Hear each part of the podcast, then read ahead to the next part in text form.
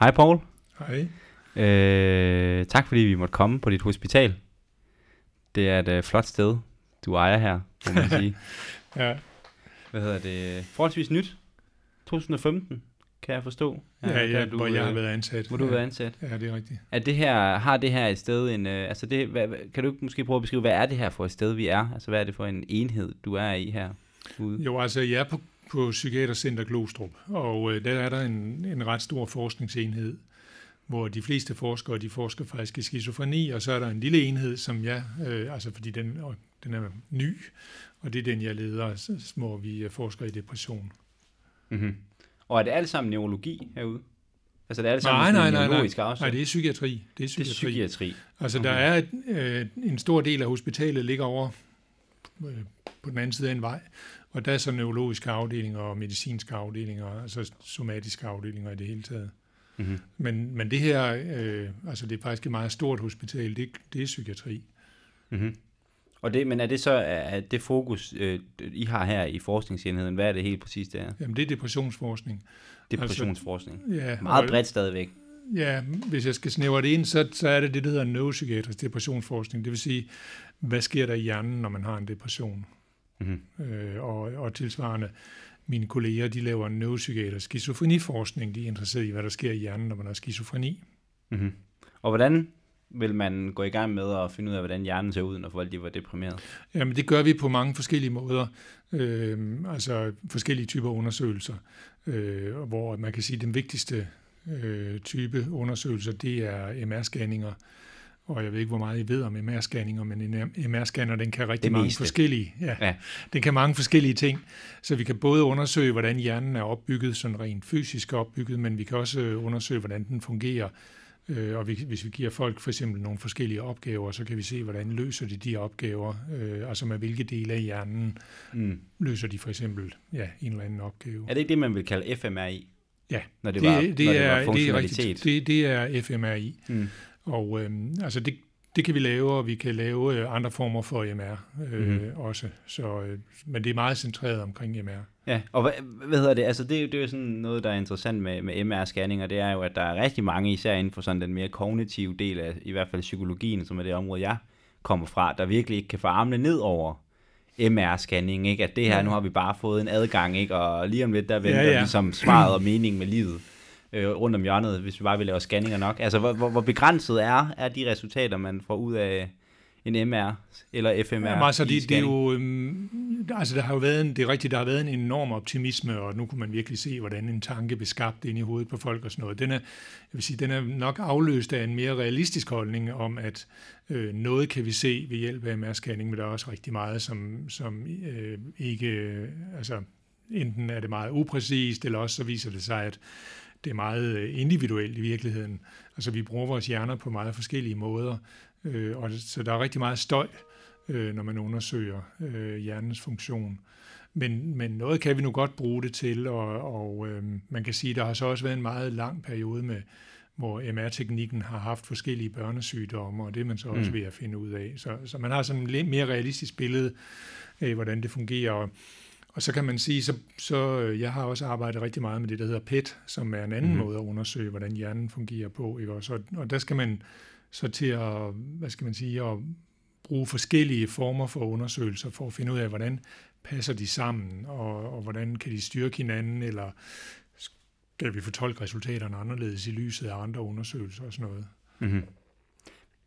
Men med vores hvad kan man sige, begrænset eller indgående, hvad vi nu vælger at sige det, og det er jo på den måde nok også et spørgsmål om perspektiv. Den relative udvikling har selvfølgelig været forholdsvis stor i forhold til for bare 100 år siden. Ja. Men hvis nu vi skulle prøve sådan at tegne et billede af, hvad er depression i hjernen og kroppen? Altså hvad, ud fra det, vi kan få adgang til, hvordan ser det så ud? Hvad er det for nogle mønstre, der tegner sig? Altså, der er det vigtigt at forstå, at sygdommen depression, den er jo defineret ud fra nogle kliniske kriterier, det vil sige nogle symptomer, der er til stede eller ikke er til stede, og den er jo ikke defineret ud fra nogle hjerneforandringer, for eksempel. Mm-hmm. Og det er et problem, fordi en del sygdomme, de er jo defineret ud fra nogle objektive hjerneforandringer, og det gør jo, at diagnostikken er meget enklere og mere sikker, Vores diagnostik i psykiatrien for mange sygdommes vedkommende, der beror den jo på et interview med den pågældende person. Det betyder, at det vi for eksempel kalder depression, det er formentlig i virkeligheden mange forskellige tilstande, mm-hmm. som kan være udløst af forskellige årsager, og som også skal behandles forskelligt. Men fordi vi ikke er klogere, end vi er i dag, så slår vi det hele sammen i en stor bunke, og det betyder selvfølgelig, at der bliver introduceret en hel masse støj. Altså hvis vi gerne vil undersøge, hvordan er hjernen ved depression, så kommer der en hel masse støj ind, fordi hvis nu depression er forskellige sygdomme, ikke, så bliver det svært. Så derfor så meget af det, som vi prøver ved hjælp af forskningen, det er i virkeligheden at udskille undergrupper af for eksempel depression. Altså er der nogle særlige typer depression, som har nogle bestemte karakteristika, og som opfører sig på en bestemt måde, og hvor bestemte behandlinger virker. I dag er det jo sådan, at der prøver vi os frem med forskellige behandlinger, og nogle gange er vi heldige, eller patienten er heldig, og nogle gange så virker behandlingerne ikke. Og det kunne jo for eksempel være, fordi det var forskellige sygdomme, som det drejer sig om. Så vi står altså sådan lidt ved tærsklen til at finde ud af, hvad depression egentlig er for noget, og der er et godt stykke vej endnu, vil jeg sige. Mm-hmm. Men det vi så har fundet, det vi finder ud af, det er, at det ikke er én ting. Ja, det synes jeg, det tyder på. Depression er ikke én ting. Det er adskillige forskellige sygdomme. Mm-hmm. Der er virkelig også mange forskellige grunde til at være deprimeret. Jamen, der er 1 milliard forskellige grunde til at være deprimeret. Men det viser sig så, at en række af de grunde, de fører til det samme resultat. Mm-hmm. Men for at blive mere konkret, bliver man udsat for voldsom stress i dagligdagen, som varer ved i månedsvis, halve og hele år, jamen så er der nogle mennesker, der får depression. Men hvorfor ikke alle mennesker? Ikke? Jamen det er fordi, der kan være nogle arvelige forhold, der gør sig gældende. Ikke? Men der er også andre grunde til depression. Noget af det, som jeg har forsket rigtig meget i, det er for eksempel bittesmå hjerneskader på grund af forhøjet blodtryk eller overforkalkning. Det kan give skader på hjernen, som igen kan udløse depression. Og det er jo en helt anden sygdom, kan man sige, end den første, jeg nævnte. Så på den måde, så er feltet meget kompliceret. Det synes jeg jo er spændende, men også nogle gange noget frustrerende. Mm-hmm. Fordi der er så meget, man skal tage hensyn til. Så prøver vi jo også, det gør vi rigtig meget her på stedet, at se på, hvorfor virker bestemte behandlinger overhovedet. Altså kan vi afsløre, hvordan en behandling virker ved at studere hjernen. Det er jo interessant, fordi dels så kan det hjælpe os til at finde frem til nye behandlinger, men måske kan det også hjælpe os til at forstå, altså netop det, jeg siger med de forskellige former for depression. Mm-hmm. Fuldstændig. Men hvis, en ting, som jeg synes er meget fascinerende, og som også lidt er et tråd med det, du siger her, det er jo det her med det somatiske komponent, ikke, af meget depression. Ikke? Altså en af de nyere, kan man sige, sådan landvindinger i forhold til depressionsforskning, det er jo det her med, at man mener, der er en eller anden form for sammenhæng mellem den autoimmune funktion og så depression. Altså sådan er der, det leder mig så måske også til et mere bredt spørgsmål, som hedder, du ved, hvordan behandler man depression i dag? Altså men til det første, du siger, det er jo fuldstændig rigtigt. Altså der er jo en ganske betydelig sammenhæng mellem inflammation og depression. Mm-hmm. Og det er et meget kompliceret samspil, der er, fordi man ved, at har man haft alvorlige infektioner tidligere i livet, så er risikoen for at få senere hen og få depressionen større. Men vi ved også, at har man depression, så er der inflammatoriske forandringer i kroppen, i hvert fald hos nogle mennesker, som vi kan måle.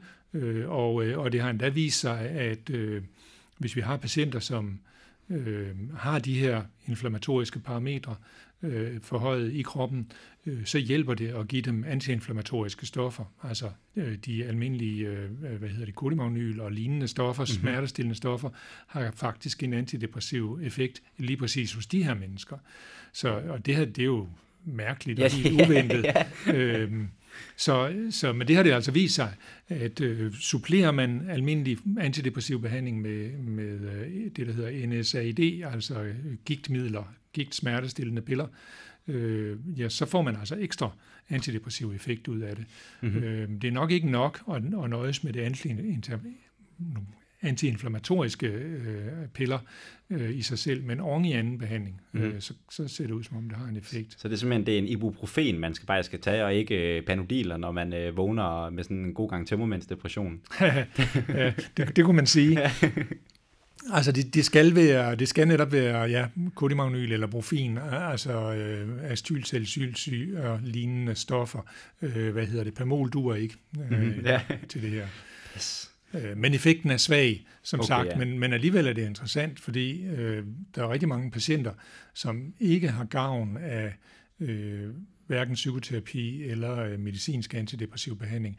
Og derfor så er det jo vigtigt, at netop som jeg siger, at kunne udskille nogle undergrupper, for eksempel dem, hvor inflammation spiller en meget stor rolle, og så finde ud af, jamen, hvis vi giver nogle lægemidler, der påvirker netop inflammation, kan de så få noget effekt af det. Hmm. Så hvis der er sådan en mangel på en definition, vil det så også sige, at man på en eller anden måde medicinerer i blinde lige nu? Altså, jeg vil sige, der er jo ikke en mangel på definition, men fordi der er en definition, og som sagt, den er betinget af klinisk undersøgelse. Og det er, altså det gælder jo for mange sygdomme i virkeligheden, at der ikke er nogen objektiv blodprøve eller et eller andet, man kan måle, men det afhænger af, hvad patienten fortæller en. I kan bare tænke på smertetilstande, for eksempel. Vi har ingen midler til at måle smerter. Alligevel behandler vi selvfølgelig smerter, fordi det er synd for folk, der har dem. Ikke? Og tilsvarende med depression, vi kan ikke måle det objektivt, ikke endnu i hvert fald, og jeg ved ikke, om vi kommer til det, men vi er jo nødt til at behandle folk, og så kan du sige, det er i blinde. Det er jo ikke helt i blinde, men det er rigtigt, at vi prøver os frem, og nogle gange så virker den ene behandling, eller den anden behandling virker ikke, og så må vi skifte behandling. Og så endelig er der jo en gruppe patienter, hvor ingenting hjælper. Det kommer man ikke udenom, at sådan er det, men det kender vi også fra somatiske sygdomme. Der er virkelig også nogle somatiske sygdomme, hvor vi læger er fuldstændig magtesløse, de kan ikke gøre noget. Så det er ikke specielt for psykiatri. Mm-hmm. I forhold til lidt den her vinkel, ikke også? Altså det, som jeg i hvert fald i høj grad forestiller mig, som vi kunne kalde form for en måde at præcisere en behandling eller kvalificere en behandling på, altså det er jo, vi tit går igennem sådan en korrelativ retning, ikke? Altså vi giver 100.000 mennesker et eller andet stof, ikke? Og så ser vi, okay, statistisk set, så er der faktisk flere, der får det bedre end, du ved, folk, der ikke fik stoffet. Og så, hippora, vi har fundet kuren, ikke? Men synes du, vi er gode nok til, eller I er gode nok til, eller nu skal jeg ikke gøre dig til repræsentant for hele den danske lægeverden, men til ligesom at gå ind og lave den der dybdegående forskning, der ligesom rent faktisk prøver at kortlægge nogle kausale mekanismer, og ikke bare de korrelative altså, vi prøver jo på det. Men nemt er det jo ikke. Nej. Og hvilket formentlig hænger sammen med, at hjernen er den mest komplekse struktur i universet. Måske. Altså, så vi har jo valgt at slås mod en sygdom, som vi egentlig godt vidste på forhånd var sindssygt indviklet. Mm-hmm. Ikke? Det er ikke nogen nem opgave, men som sagt, vi bliver jo nødt til at gøre det, og nogen bliver jo nødt til at gøre det, ikke? Fordi der er en hel masse mennesker, der lider. Altså jeg mener, at vi i virkeligheden, hvis man skal bruge sådan en lidt primitiv analogi, så er vi der, hvor internmedicinen var for 100 eller 200 år siden. Altså man vidste, der var en sygdom, der hed blodmangel, men hvad den var forårsaget af, og hvordan den udviklede sig, det vidste man faktisk ikke. Men i dag ved vi, at man kan have blodmangel, fordi man har blødt. Man kan have blodmangel, fordi man har autoimmune sygdomme. Man kan have blodmangel, fordi man har vitaminmangel, og så videre, så videre. Man kan også have blodmangel på grund af, at man har kræft. Så der er rigtig mange grunde til at få blodmangel.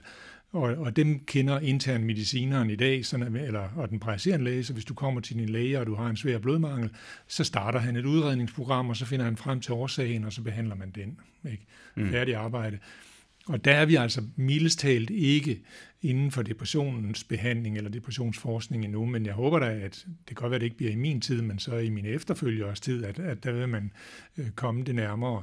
Altså noget af det, man gør, det er jo for eksempel ved hjælp af genchip, og finde ud af, om man kan tage en blodprøve, og så kan man screene for 100.000 eller 2 millioner gener, og så kan man finde ud af, at har man et bestemt mønster med de der gener, så er man for eksempel meget disponeret for at få bivirkninger ved den type medicin, hvorimod en anden type medicin, den tåler man bedre, og tilsvarende finde ud af, har man bestemte kombinationer af gener, jamen så peger det måske i retning af depression og sammen med andre ting.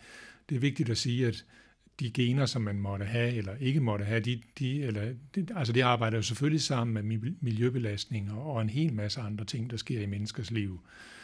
Så derfor bliver billedet uundgåeligt komplekst. Mm-hmm.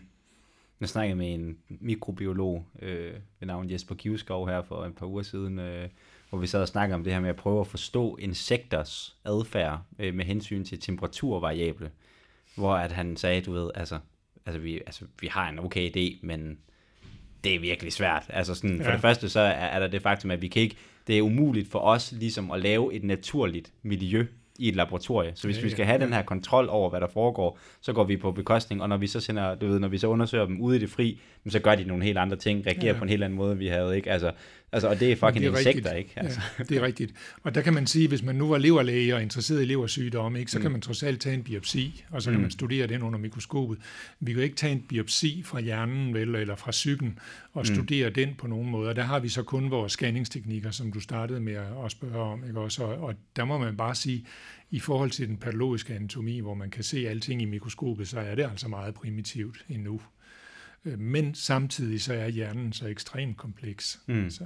Fuldstændig. Er det en del af det, der fik dig til ligesom, og også er det noget af det, der har gjort, at du også er interesseret og fascineret af hele det her område? Jamen, det er det lige præcis. Altså det er den kompleksitet, som, som jeg synes er fascinerende. Og så, altså jeg synes, uden at jeg vil sige noget ondt om mine kolleger, der er leverlæger, så synes jeg, at leversygdomme er lidt kedelige, og nyresygdomme er kedelige, og sukkersyge er egentlig også lidt kedeligt, hvorimod hjernen er så helt fantastisk kompleks, så vi bliver aldrig færdige med at studere den, det er jeg overvist om, og det tiltaler mig. Der er altid noget nyt at kaste sig over, men det skal man selvfølgelig kunne leve med, at det er temmelig mærkeligt og komplekst. Det trives jeg med. Ja, det er godt. Nu lavede du den her sammenligning med, at det var ligesom, hvad skal man sige, normal medicin for 200 år siden, eller hvad man kan sige. Der tænker jeg også, men for 200 år siden, så var der også breakthroughs hele tiden, du ved, om det var vask hænder, eller er det lidt det samme inden for depressionsforskning, at i går der tænkte man, at depression var noget, der var lokaliseret et eller andet sted, og nu har vi fundet ud af noget helt andet. Altså jeg synes, hvis jeg skal være ærlig, så savner vi de der breakthroughs, som du nævner med Simmelweis, der fandt ud af, at man skulle vaske hænder for at forhindre bakterierne i at slå kvinder, der havde født ihjel. Altså sådan et breakthrough, det mangler vi altså.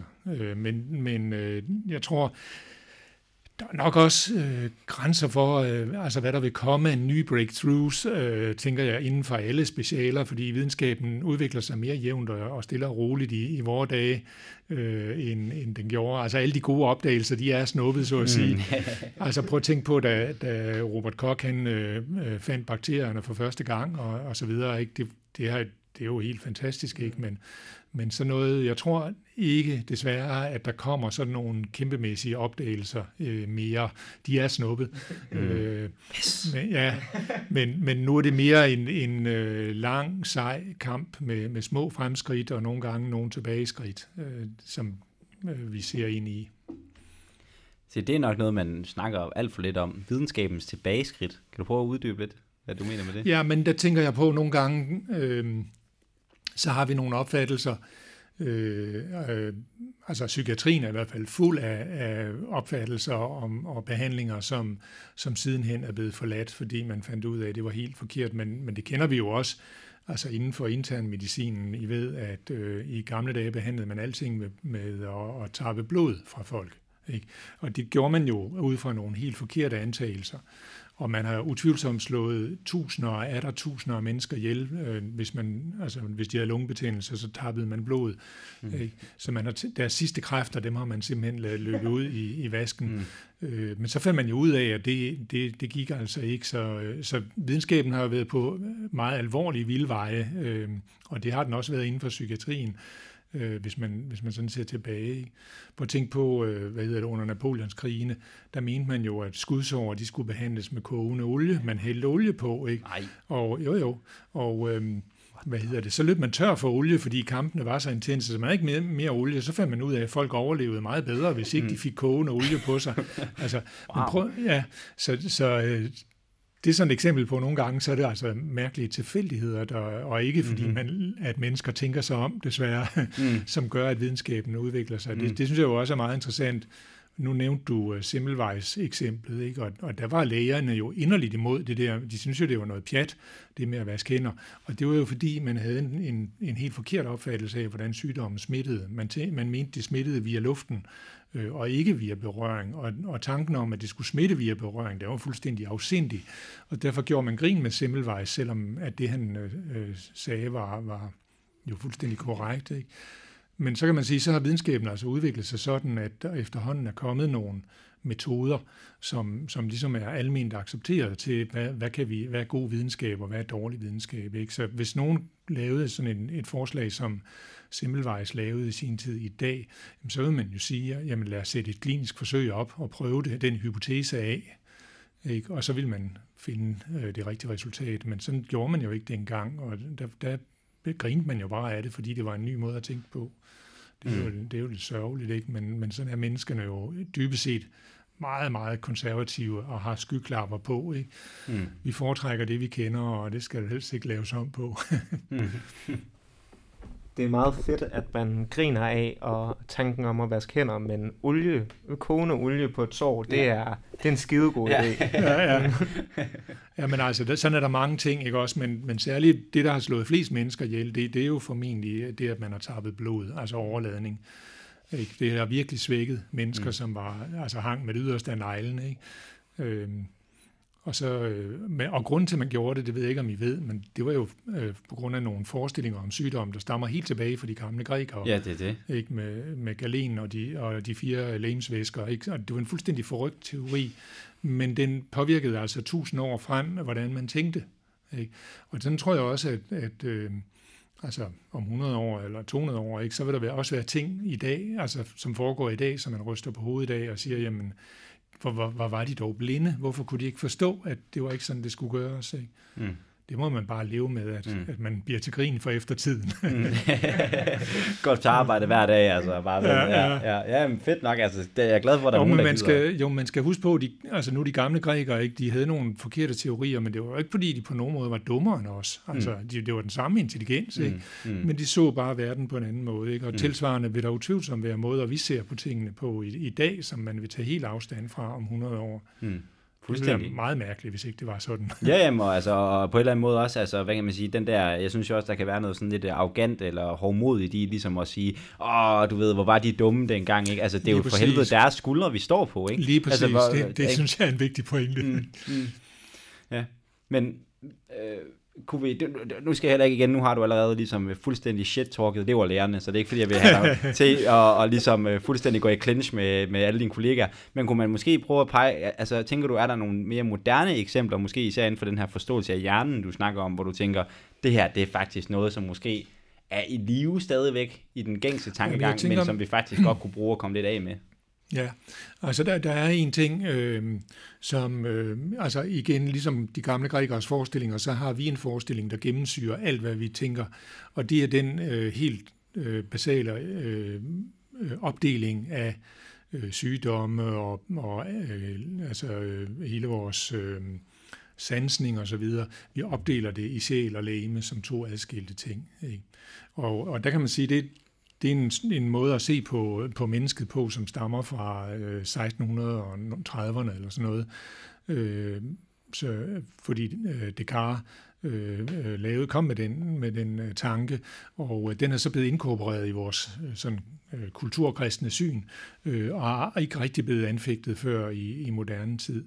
Men hvis I ser på diskussionen om depression for eksempel, så hænger folk stadigvæk fast i den forestilling, at der er de psykiske sygdomme, og så er de legemlige sygdomme, og de er fuldstændig adskilt og har intet med hinanden at gøre. Det er fuldstændig forkert, ved vi i dag.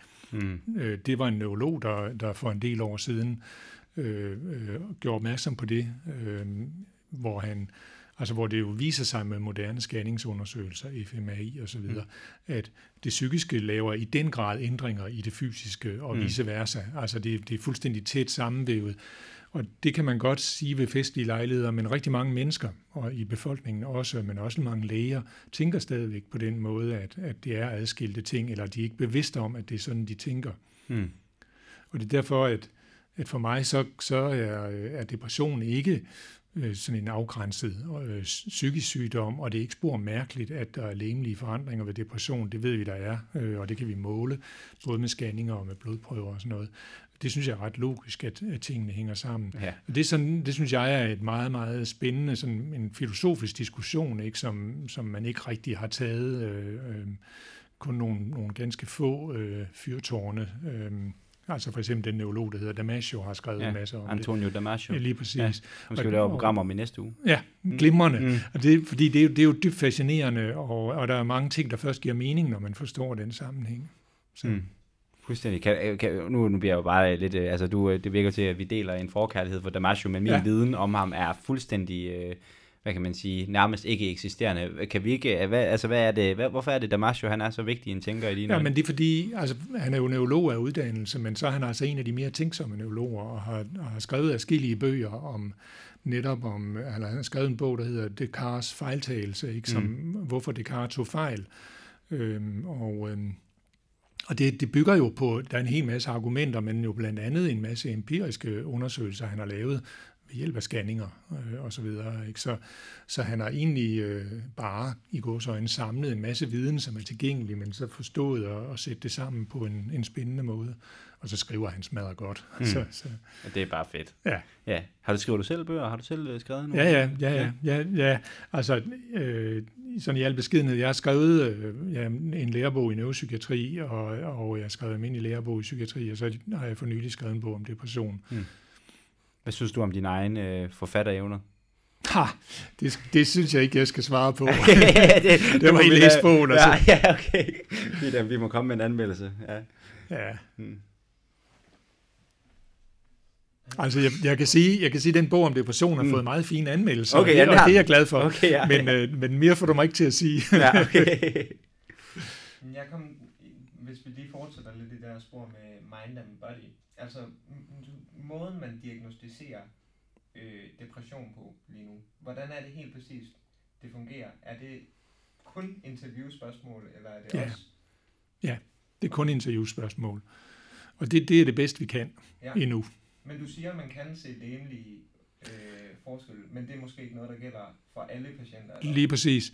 Altså for eksempel, hvis vi måler stresshormonet kortisol i blodet, så kan vi se, at det er forhøjet, men det gælder kun hos halvdelen af patienterne. Hvilket fortæller mig, at der i hvert fald er 2 typer depression, formentlig flere, ikke også? Så der er nogle depressioner, der har rigtig meget med stress at gøre, og der kan vi så se, at kortisol er forhøjet. Og vi kan også se, at hvis vi giver stoffer, som hos normale mennesker vil undertrykke kortisol, så virker, altså det, der hedder dexamethason, så virker det ikke hos deprimerede patienter.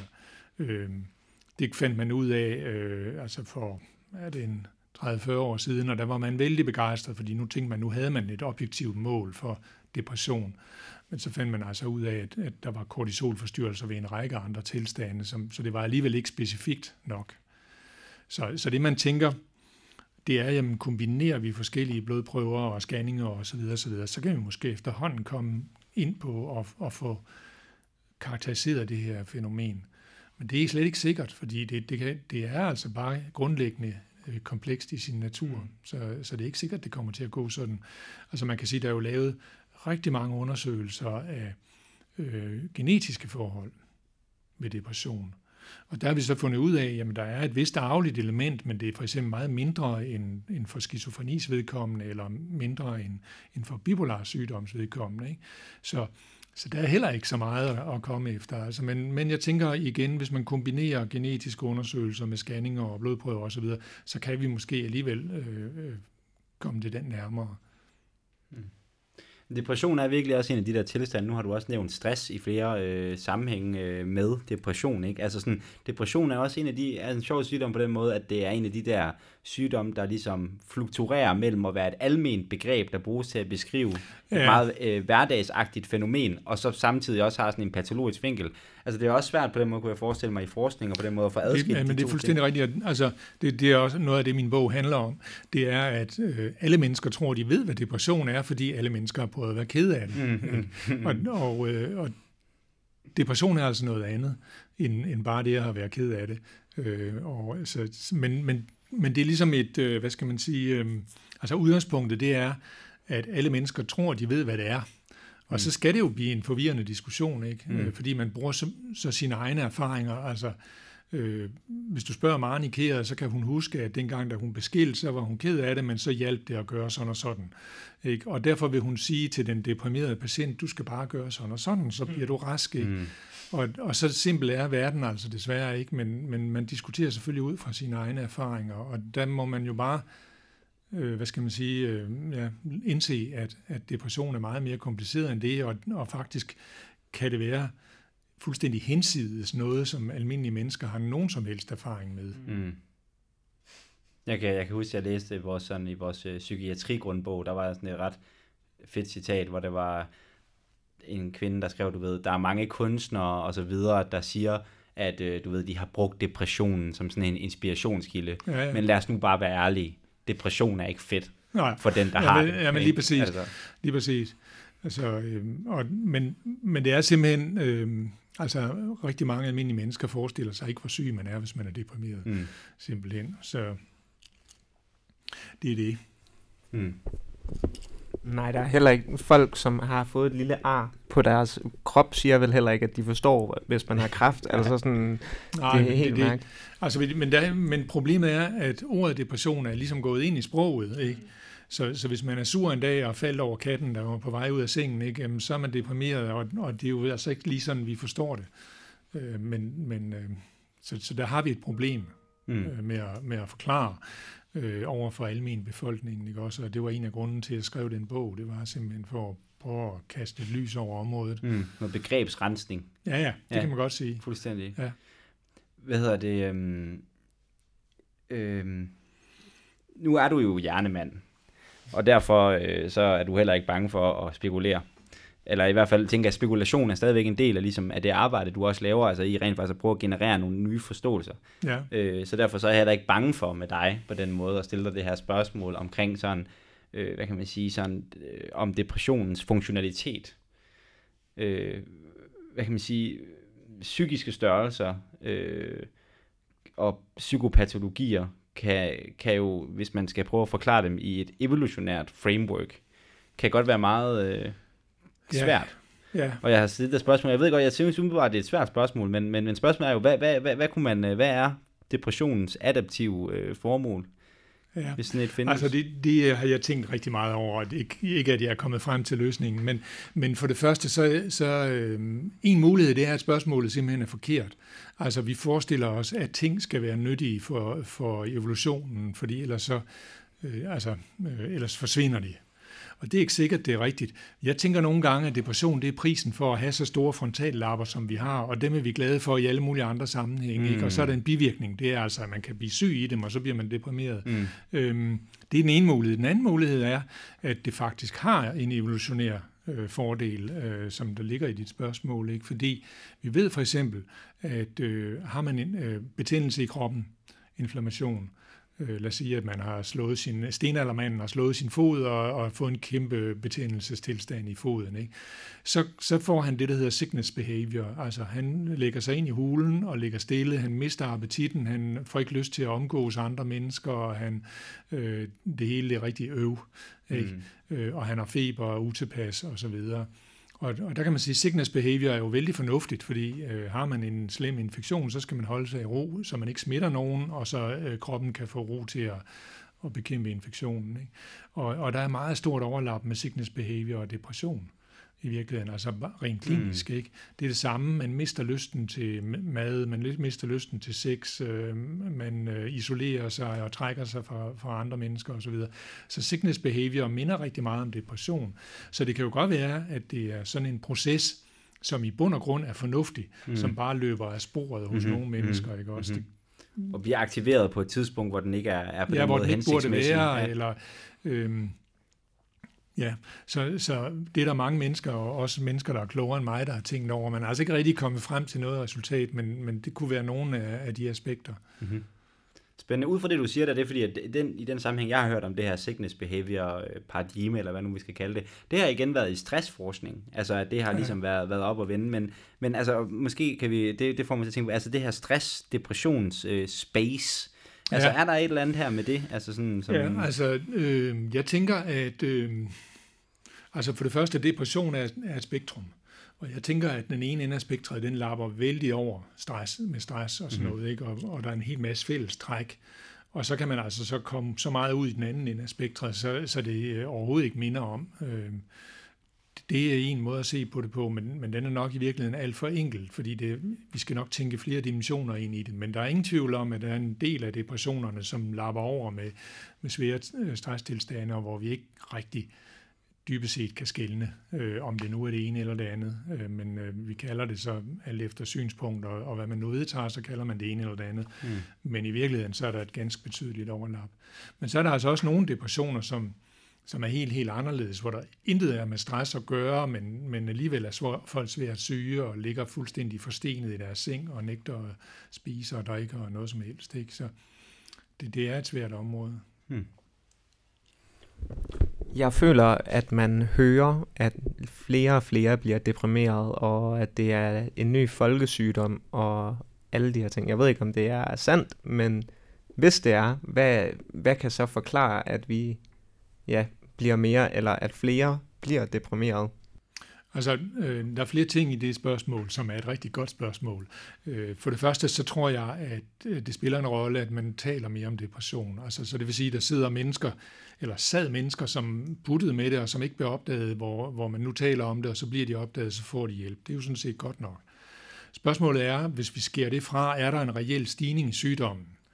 Og problemet er selvfølgelig, hvordan skal man konstatere det?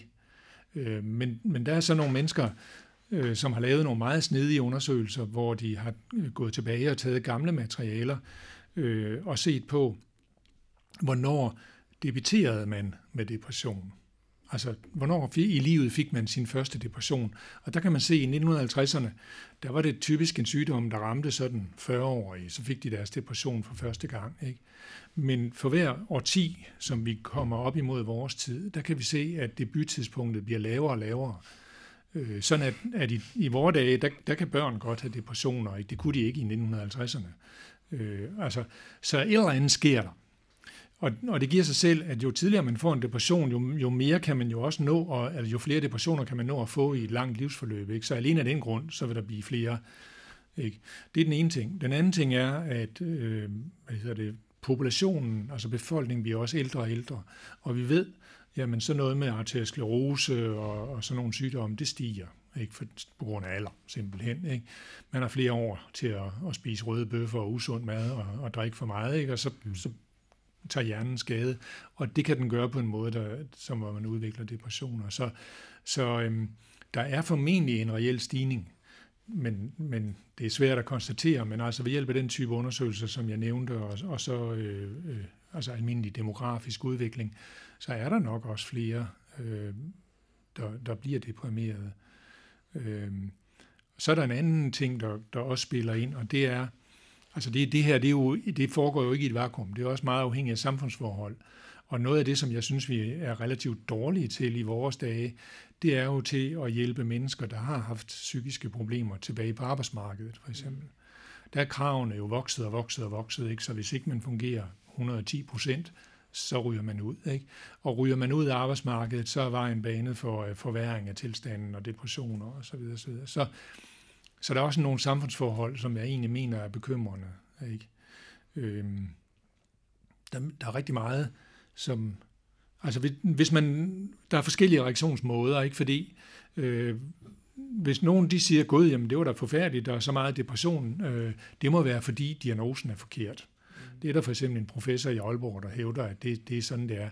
Jeg siger, jamen, hvad nu hvis det er rigtigt? Så bliver vi da nødt til at se på, hvad er det for nogle samfundsforhold, der gør, at der er den udvikling. Altså, at børn også kan blive deprimerede. Det bliver vi da nødt til at se på. Ikke? Hvis vi bare siger, jamen, det er fordi diagnostikken er forkert, det svarer jo til, som jeg siger, det er at pudre en patient, der har guldsot. Ikke? Så kan man ikke se, at han har guldsot, men han er jo stadigvæk syg. Ikke? Så der synes jeg, altså det der ligger i dit spørgsmål, det er, jamen jeg tror, du har nok ret, at der er en øget forekomst, altså en reel øget forekomst, det bliver vi da nødt til at spekulere over. Og med vi, der mener jeg, det er ikke kun psykologer og psykiatere, men det er faktisk også sociologer og andre kloge mennesker, der skal tænke over, hvordan indretter vi egentlig, eller hvordan har vi indrettet samfundet? Er der nogle tendenser, som i virkeligheden øger tilbøjeligheden til depression, for eksempel? ja, der er noget virkelig interessant i den der, sådan, jeg synes i hvert fald, at man kan se sådan en eller anden form for sådan, du ved, tosporet udvikling, hvor vi på den ene side bliver mere og mere sådan følsomme og nærtagende, men på den anden side, så er det også som om, at kravene bare stiger. Så vi får sådan på den ene side sådan et super stresset samfund, hvor alle skal fucking make it, men på den anden side, så skal folk altså også lige huske at mærke efter, mens de prøver på det, ikke? Så folk bliver super på den måde sådan klar over, hvor dårligt de egentlig har det. Du kan også se, hvis vi tager jeres verden, altså... Depression, angst var ekstremt sjældent, da jeg læste medicin. Ikke? I dag er det noget med 10% eller sådan noget har det. Ikke? Så, og det mener jeg, det hænger jo sammen. Det er jo ikke fordi unge mennesker har ikke ændret sig i løbet af den korte tid, relativt korte tid. Det er fordi kravene har ændret sig. Ikke? Der er meget mindre plads til svinghjerner på universiteterne i dag. Altså, det ved I jo, at man skal bestå, man bliver tilmeldt sine eksamener automatisk, ikke også? Og hvis ikke man består inden for bestemte snævre grænser, så ryger man ud, ikke? Så altså, i gamle dage, jamen, der kunne man jo altså, lave noget andet i et år, ikke? Og så gå tilbage til studiet og sådan noget. Men der var meget friere forhold, og jeg mener egentlig også, at det var meget befordrende sådan for det akademiske, at man havde tid til at interessere sig for andre ting undervejs. Men der lyder jeg nok som en gammel nostalgisk professor. Fra en tid med høje konjunkturer, ikke, hvor der fandme bare var vækst, og der var penge nok til alle. Ja, men vi har sgu da også, nu har vi corona, ikke, men der er stadigvæk penge nok til alle. Ikke? Og min pointe er egentlig, at vi har ikke råd til at lade være, for jeg kan jo huske, altså nu skal jeg nok lade være at tale for meget om min ungdom, men dengang, der var medicinstuderende jo vældig engageret i samfundsdebatten og i forskellige ting, og arbejdsmedicin og sådan noget. Ikke? Det er der sgu ikke tid til i dag. Altså ikke i større stil, så ryger man ud. Ikke? Og det synes jeg er synd. Fuldstændig. Det har jeg slet aldrig, det vidste jeg sgu ikke. Jo. Ja. Altså, det var meget almindeligt, at medicinstuderende for eksempel tog fri et halvt år eller et år, og så lavede de, enten arbejdede de tog vagter, eller også så lavede de kritiske rapporter om det ene eller andet. Der var sådan nogle berømte rapporter, ikke malerrapporten, der handlede om, hvor farlige de stoffer malere brugte, de var. Og det gjorde jo, at det er jo afskaffet i dag. Der bruger malere jo vandbaseret maling, ikke? Men det er jo fordi, der er nogle mennesker, der har forsket i, at det var skide farligt med alt det terpentin, de gik og indåndede, ikke? Og der var medicinstuderende meget aktive på den front også. Spændende. Altså, man kunne jo for helvede snakke for evigt, Paul, men jeg kan se, du sidder også og... Ja, vi skal snart til at slutte. Ja, vi skal snart til at afslutte. Har du noget, du gerne vil spørge om? Jeg tror... Altså, jeg har kun kæmpe store spørgsmål, så det tror jeg ikke. Vi har ikke tid til flere kæmpe store spørgsmål. Nej. Men okay, så vil jeg bare sige én ting, Poul, og det er, hvor er jeg dog glad for, at vi har sådan en rigtig god østjyde med fødderne solidt plantet i jorden herover i Glostrup, som kan ligesom grounde. Som jeg bare siger, det er jo jyder, der kører København, altså. Det er jøder, der kører København, siger du? Det er jyder. Nej, jyder. Ja. Jamen, fuldstændig. Jamen, ved du, jeg synes, det er mega fedt, og er du egentlig fodboldfan? Nej. Der er ikke noget GF. Nej, det må jeg ikke. Jamen, det skulle jo høre. Men jeg synes bare, det var mega fedt at få lov at snakke med dig i dag, Poul. Og jeg har virkelig fået noget at tænke over. Jamen, det er godt. Dejligt. Jeg er virkelig glad for. Yep. Ja. Jamen, tak. Selv tak. Ja.